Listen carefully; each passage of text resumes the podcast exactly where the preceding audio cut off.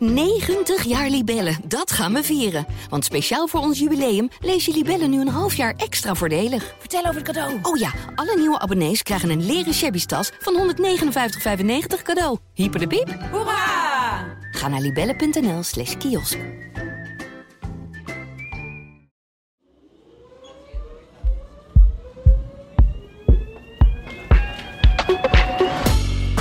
Wereldoorlog werden 60.000 Amsterdamse Joden gedeporteerd, van wie de meesten de stad nooit meer terugzagen.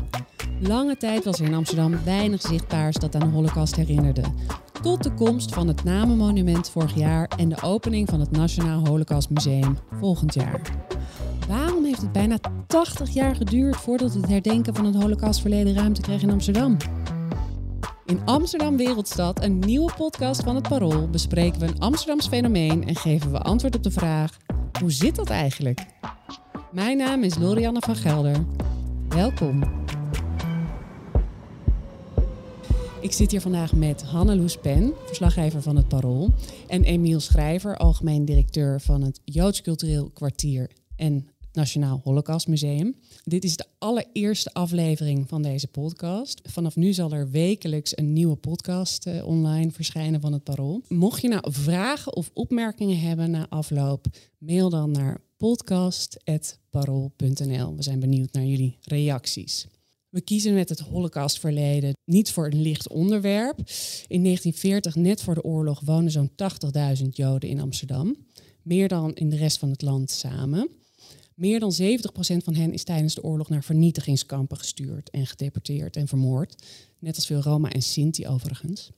Hanneloes, jij hebt heel veel over het holocaustverleden in Amsterdam geschreven, over de Joodse gemeenschap in de stad. Hoe was het voor de mensen die terugkwamen uit de kampen naar Amsterdam? Hoe werden zij ontvangen in de stad? Het was een hele kille ontvangst. Toen ze terugkwamen uit de kampen of uit de onderduik moesten ze gemeentelijke belastingen betalen, zoals erfpacht. Uh, kregen daar ook boetes over, terwijl ze al die jaren niet in Amsterdam waren of ondergedoken zaten. Dus die ontvangst was heel kil. Als ze terug wilden naar hun eigen huizen, waren die ingenomen, veelal door NSB'ers of andere mensen. Dus um, ja, ze konden helemaal niet terug naar hun uh, eigen huis. Ze, dus ze hadden gewoon... verschrikkelijke dingen meegemaakt en kwamen terug. En het was, was eigenlijk nog een uh, voortzetting van uh, de hel. Emiel Schrijver, jij bent dus algemeen directeur van het Joods Cultureel Kwartier en van het nieuwe Nationale Holocaust Museum. Um, is het zichtbaar maken van de Holocaust een, een, belangrijke missie voor jou? Ja, dat is natuurlijk een interessante tijd waarin we nu zijn. Want waarin we ons nu bevinden. Want de, de generatie van de mensen die, die, die zichzelf de eigenaar vond van, dat, uh, van die geschiedenis, die, uh, die is er zo langzamerhand niet meer. En het, het is nu aan ons eigenlijk ook, wat ik vaak het eigenaarschap van het Joods Cultureel Kwartier noem, om ervoor te zorgen dat dit deel van die Nederlandse geschiedenis, van die Amsterdamse geschiedenis, uh, ja, zichtbaarder wordt. Ook op een, op een museale manier. En dat ook de, ja, de, de ruwe kanten van, uh, hiervan uh, belicht worden. En dat duidelijk wordt wat er eigenlijk nodig was om überhaupt tot ja, hoe dit heeft kunnen gebeuren. Het Nationale Holocaust Museum wordt nu verbouwd. Um, gaat waarschijnlijk dit jaar of volgend jaar open. Wat, wat voegt het toe aan de stad met al een Anne Frankhuis en een Auschwitz-monument? Wat, waarom ontbrak dit deel van de geschiedenis in de stad? Ja, we gaan als alles meezit, en ik heb geen reden om aan te nemen dat het niet meezit, in de eerste helft van september 2023 open. De, het is denk ik belangrijk om de nadruk te leggen op het gebruik van het woordje nationaal. Als je kijkt in Nederland naar de plekken waarop stilgestaan wordt bij de holocaust, dan is dat een bepaalde historische locatie. Westerbork, Vught, uh, ook de Hollandse Schouwburg, die deel uitmaakt van het Nationaal Holocaust Museum straks. Plekken die heel nadrukkelijk verbonden zijn met, met een gebeurtenis op die plek. En daar wordt vervolgens de context van die holocaust aan toegevoegd, opdat de bezoeker begrijpt wat er gebeurd is. Wat wij in het Nationaal Holocaust Museum doen, is dat we de Nederlandse en de internationale en de globale context laten zien waarin dat heeft kunnen plaatsvinden. Maar we doen dat op de plekken waar het heeft plaatsgevonden. Dus, dus de omgekeerde volgorde. En dat ontbrak in dat Nederlandse landschap. En is ook eigenlijk een indicatie van de manier waarop we in Nederland geneigd zijn geweest uh, te kijken naar die oorlog. Dus prima als je dat op lokale plekken doet, maar een soort collectieve verantwoordelijkheid uh, en een soort collectief verleden durven benoemen.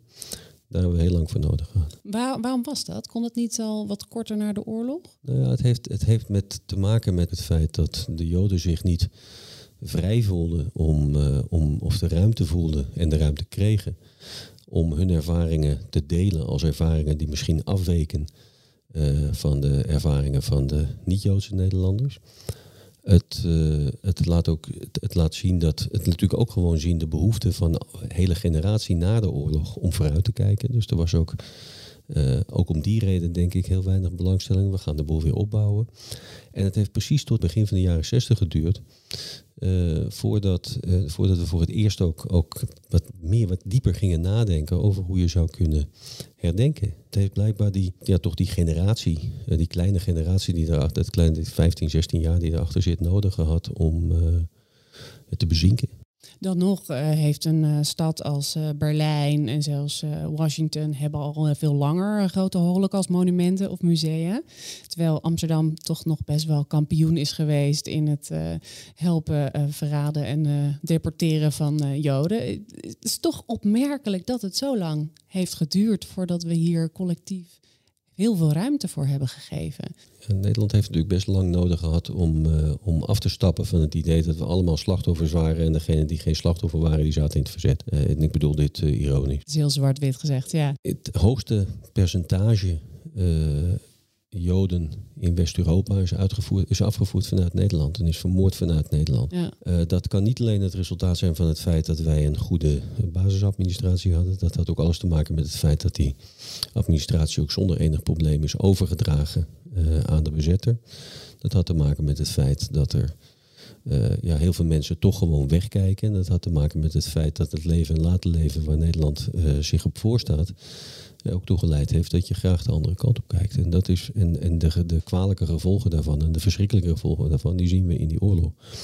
Nou, als je nou kijkt naar de manier waarop Nederland, laten we zeggen, in de publieke ruimte zijn verantwoordelijkheid daarvoor is gaan nemen, dan moet je vaststellen dat de, de excuses van Mark Rutte voor de manier waarop de Joden behandeld zijn na de oorlog, voor de onwelkome uh, ontvangst die Hanneloes net noemde, uh, ja, dat heeft 75 jaar geduurd voordat dat kwam. Jaar, Hetzelfde ja. met de, de, het gebrek aan actie van zijn overgrootmoeder, uh, koningin Wilhelmina, tijdens de Tweede Wereldoorlog. Het heeft 75 jaar geduurd voordat de koning uh, een, einde maakte aan een proces van erkenning binnen de koninklijke familie. Dat eigenlijk begonnen is met een, met een toespraak eind jaren 90 in de Knesset, in het Israëlische parlement, door zijn moeder, die voor het eerst benoemd heeft dat de Nederlandse regering zijn Joden in de steek gelaten heeft. Dat is natuurlijk echt heel anders dan in Duitsland, waar natuurlijk ook de daderpositie tot een ander soort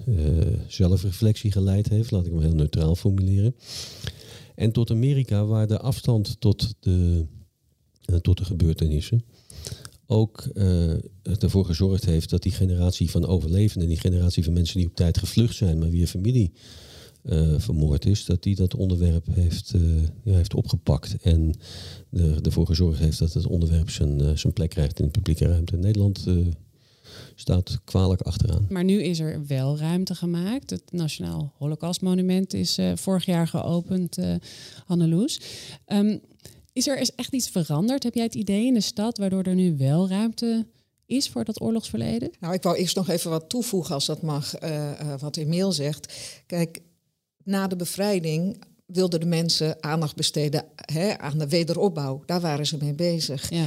En boeken over de oorlog, hè, of, of, of, verhalen over de oorlog, of nou, ook boeken over de oorlog, dat vonden ze prikkeldraad literatuur. Oh ja? En ik weet nog dat uh, de bekende historicus Jan Romein in 1946 bij ons op de voorpagina in het Parool schreef over het dagboek van Anne Frank.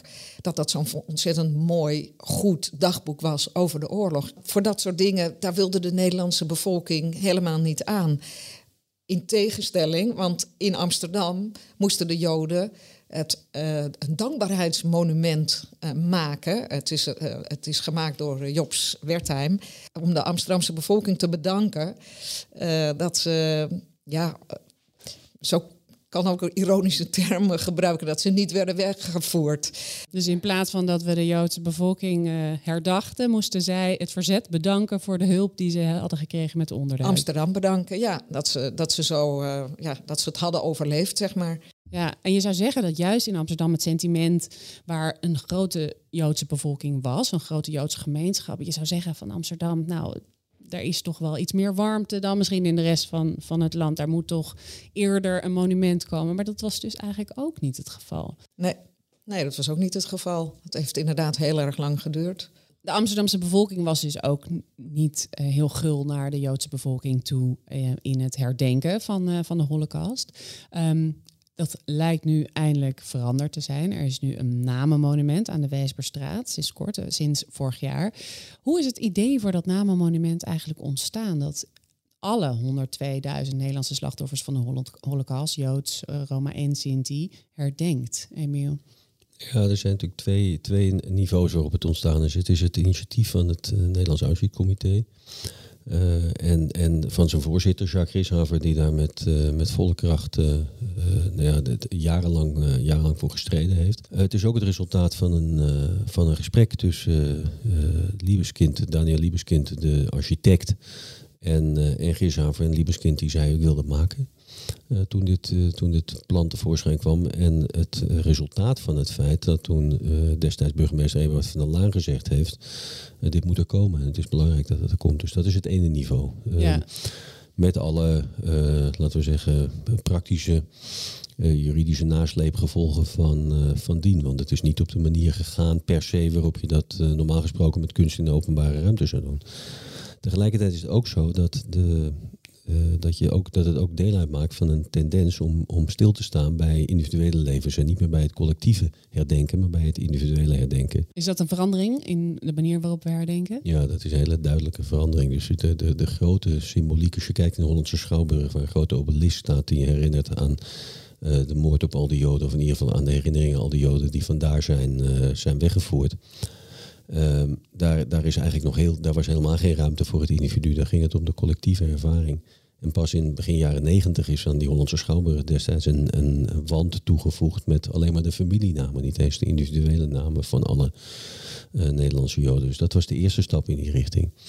En je ziet dat er, dat er eigenlijk pas in de late jaren negentig en in deze eeuw echt een ontwikkeling is waarin we ons realiseren dat elk van die uh, verhalen één verhaal is uh, onder uh, uiteindelijk 6 miljoen anderen. In Nederland 102.000 anderen en in Amsterdam een dikke 60.000 anderen. Dus dat zijn. dat, dat is een, een tendens. Het is ook een andere manier waarop we naar die geschiedenis kijken. En het is natuurlijk ook. Het, het is ook steeds. De Joodse gemeenschap heeft steeds meer het initiatief genomen om het zelf in te kleuren. Het is een hele mooie Joodse gedachte dat je zolang je naam nog genoemd wordt, uh, dat, je, dat je er nog bent, dat Ja. je nog leeft. En het, het, het inzoomen op dat individuele leven is een manier van herdenken waar de Joodse gemeenschap blijkbaar daarvoor nog geen ruimte toe voelde, maar die je nu terugziet in allerlei Joodse, maar ook niet-Joodse initiatieven. Voor mij vallen ook de die stolpersteinen, die kleine struikelsteentjes, messingstruikelsteentjes in het Amsterdamse straatbeeld. En heel Nederland hebben we vorig jaar de, de, de, de duizendste gelegd in Amsterdam. En ze worden tegenwoordig in Nederland gemaakt. Dus we kunnen er veel meer gaan leggen. Dat is, daar, daar word je gedwongen om stil te staan bij het individu. Op de manier waarop ook dat namenmonumentje in al zijn ma- massaliteit uiteindelijk naar dat ene steentje eh, leidt. Waar iemand van 68 met jouw familienaam, of iemand van twee jaar of van drie maanden met jouw familienaam individueel herdacht wordt. En dat is een manier van herdenken die kwaliteit toevoegt aan het herdenken, maar die het Joodser gemaakt heeft, het herdenken. En die, eh, nou ja, waar blijkbaar pas, eh, waar, waar blijkbaar die tijd voor nodig was, die verstreken is om het, eh, om het mogelijk te maken. En toch is er ook heel veel kritiek op geweest, ook op dit Holocaust-namenmonument. Wat was de kritiek, Annelies? Ja, het begon dat eh, de kritiek ehm, over de plek. Er waren mensen uit de buurt, uit de plantagebuurt, die zeiden: eh, Ja, als daar een groot monument komt, kan ik mijn hondje er niet meer uitlaten. Ik kan er niet meer mijn rondje joggen. Daar was, daar is heel veel gedoe over geweest, vanuit de, vanuit de buurt vooral. Toen hebben ze besloten om een andere plek te kiezen, daar vlakbij, aan de Weesperstraat, een plantsoentje. Daar is toegekomen. En toen zag je dat dezelfde mensen opnieuw kritiek hadden op die plek. En Daniel Liebeskind zei tijdens een interview... Nu kun je zien dat ze een hele andere agenda hebben. Maar ook binnen de Joodse gemeenschap was ook wel kritiek. Maar ik denk dat die voor, eh, vooral voortkwam uit huiver. Huiver van je naam ergens te zien staan. Aandacht voor de oorlog. Familienamen die dan op het monument staan. Huiver om daaraan herinnerd te worden? Of ook huiver voor dat het nog duidelijker is welke families Jood zijn. En dat er daarvoor ook een angst ja, is? Ja, dat, dat zou mee kunnen spelen. Ja, inderdaad. En um, uiteindelijk, ik heb heel veel mensen, ik heb veel geschreven over het namenmonument. Ik heb veel gelopen. Mensen die er komen, dus de belangstelling is enorm groot. Ze komen van binnen- en buitenland. Dat is heel mooi om te zien. En je ziet nu ook dat de mensen, de Joden zelf die er komen, hè, ook Joden die aanvankelijk kritiek hadden, dat toch velen het een heel mooi monument vinden. En, en ja, het ziet er ook schitterend uit. Dus ondanks de lange weg wordt dit nu echt alom um, geroemd en uh, heel erg gewaardeerd. Waarom is dat, dat herdenken en ook in deze vorm nog steeds zo belangrijk? Ik denk dat het allerbelangrijkste is dat, het, uh, dat we niet moeten vergeten dat het hier gaat over een van de allergrootste geschiedenissen, uh, een van de allergrootste genocides uit de geschiedenis van de mensheid. En begrijpen wat er nodig is om tot zo'n tot zo'n tot zo'n genocide te komen, dat heeft een groter belang dan alleen maar het herdenken van die oorlog. Dus we, als je laat zien welke processen er nodig zijn. Van, van het, apart zetten van een groep, van het ontnemen van de rechten van die groep, van het ontmenselijken van zo'n groep, van het optuigen van een juridische realiteit. Want dat was in Nederland het geval waarin dat kon. Dus er zijn de, de wetten en de, door allerlei verordeningen zijn de wetten gewoon aangepast. En vervolgens onder de ogen van de Nederlandse bevolking een complete bevolkingsgroep die hier soms al tien generaties woonde. Uh, en, en zich al lang niet meer voor die oorlog uh, primair als, als Jood identificeerden. Sommigen wel, heel veel anderen niet. Uh, dat, je, dat, dat, we, dat het blijkbaar mogelijk is om dat in zo'n korte tijd te, te organiseren. Daar gaat een enorme waarschuwing vanuit van de toekomst. En het is wat mij betreft het belangrijkste antwoord op de vraag ook waarom ik nu geloof in een, Nationaal Holocaustmuseum. Degene die dat verhaal betrof, de overlevenden en de generatie, laten we zeggen, de eerste generatie van de nabestaanden van de mensen die vermoord zijn. Die mensen die kunnen dat verhaal straks niet meer verder vertellen. En wij zijn er om dat verhaal wel te vertellen. En daar gaat een waarschuwing vanuit. En de lelijkste dingen die ik uh, die, die je soms hoort over het herdenken van de holocaust is van, uh, ja, want het is er om van te leren. Nou, die holocaust die was er alleen maar om mensen te vermoorden. Die is nooit bedacht om, uh, op dat wij daarvan zouden kunnen leren.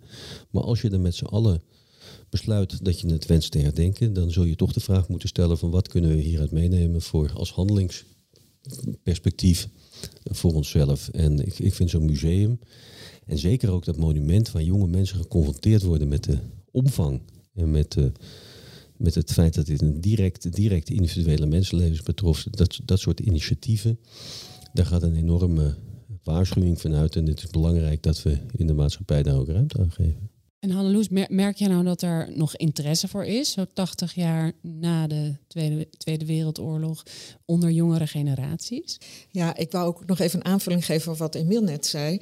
Liebeskind is niet alleen een waarschuwing, maar het is ook een monument van hoop. Er is licht naar de duisternis. En je ziet ook hoe dat monument is gemaakt met spiegels rondom naar de stad, naar het licht. Dat vond ik ook heel erg ja, mooi van dit monument. Vind ik erg mooi van dit monument. Ja, en toen ik er was ook om reportages te maken van is er belangstelling. Je ziet ook dat er heel veel schoolklassen komen. Ze hadden een soort programma gemaakt dat schoolklassen eerst werden geïnstrueerd of eh, verteld over, geïnformeerd over de oorlog en over de holocaust. En daarna gingen ze langs het monument. Ik merkte ook dat, die, dat jongeren heel veel belangstelling tonen. En ook zeggen van langs die muren lopen en eigenlijk niet eens konden beseffen hoe erg het was. En dat zien ze hier aan hun lijven. Dus dat vond ik ook wel mooi dat ze daar liepen en dat ze geïnteresseerd waren. En ze zoeken ook altijd hun, hun naam. Iedereen doet dat. Uh, namen die ze kennen. Ja, de Joodse kinderen die zoeken dan hun namen. Je ziet ook mensen, uh, nabestaanden of mensen die de oorlog overleefd hebben, ze allemaal briefjes in hun hand, langslopen naar de namen zoeken, de steen even aanraken of een steentje neerleggen in plaats van bloemen. Hè, leggen Joden stenen. Uh, uh, op begraafplaatsen bijvoorbeeld. En dat, dat zie je. Er is enorm veel belangstelling geweest, vooral de eerste weken ja, na ja. de opening. Is het nu, laten we het zo zeggen, af? De holocaust, herdenking, monumenten, manier van onze publieke ruimte in Amsterdam inrichten, Emiel? Of is er nog wel meer te doen? Ik ga ervan uit dat het met de grote instellingen nu wel een keertje klaar is. Want als ik Hanneloes aanvul, ik denk ook dat een van de bezwaren vanuit een deel van de Joodse gemeenschap was. En dat bezwaar heb ik ook gekregen toen wij begonnen het Nationaal Holocaust Museum te presenteren. Van nou, het is nou wel een keertje klaar. Uh, we gaan nu weer vooruitkijken. Er zit die, die hoop die Liebeskind formuleerde. Die, er is ook een, deel van de Joodse bevolking die zei van we moeten nu vooruitkijken. Ook bij ons denk ik dat mensen best blij zullen zijn als het er helemaal is. En dat die kritiek, die er al niet meer is trouwens, maar dat, dat de laatste critici ook uh, stil zullen vallen. Maar ja, ik denk wel dat de, grote uh, momenten, die, die, die hebben we nu wel gehad, denk ik. Maar ik denk wel dat er op een creatieve manier altijd mensen weer op zoek zullen gaan naar nieuwe vormen van het denken. En is het nog nodig, want um, ja, er is ook wel vaak kritiek van het gaat alleen maar over de Joden. Is het ook nog nodig? Nou ja, de, de, dat wordt wel eens gezegd bij uh, de nationale dodenherdenking. Van waarom hebben we het niet over uh, alle andere slachtoffers? Um, is het herdenken van de Holocaust nou essentieel in het bestrijden van het antisemitisme? Wat wil je daar? Nou, ik zou willen zeggen uit cijfers van CIDI Twee jaar geleden is gebleken dat er een enorme toename is van antisemitisme. Er waren bijna 200 uh, eh, meldingen van uh, antisemitisme. Uh, je zag ook dat het Israëlische restaurant Hakarmel, nou de, zeker de laatste jaren ontzettend bestookt is, ruiten ingegooid, de Israëlische vlag van de, van de muur getrokken, brandstichting, bedreigingen. Eigenaren werden continu gestolkt, uitgescholden.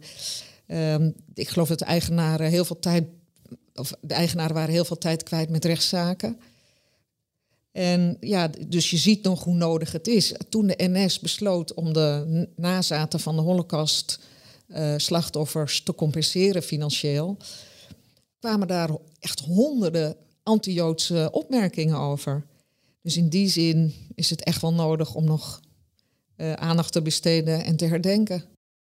Ja, ik, ik wilde misschien nog iets aan toevoegen, wat, wat het misschien wat algemener trekt naar, naar wat, je, wat je ook lijkt. Dus dat, laten we zeggen, die concurrentie tussen, uh, tussen vormen van leed. Je hoort het ook in verband met slavernij, je hoort het in ja. verband met allerlei andere dingen. Leedwedstrijd. Ik denk, ja, precies, de competitie om het leed, of de Olympics of Suffering noemen ze in het Engels. Dat vind ik wel mooi, de Olympische Spelen van het lijden. En uh, wat, wat je, ik denk, het allerbelangrijkste les die je leert uit de Holocaust, uh, kan leren uit datgene wat er tijdens de oorlog gebeurd is met de Joden, is dat je de beestje bij de naam moet durven noemen.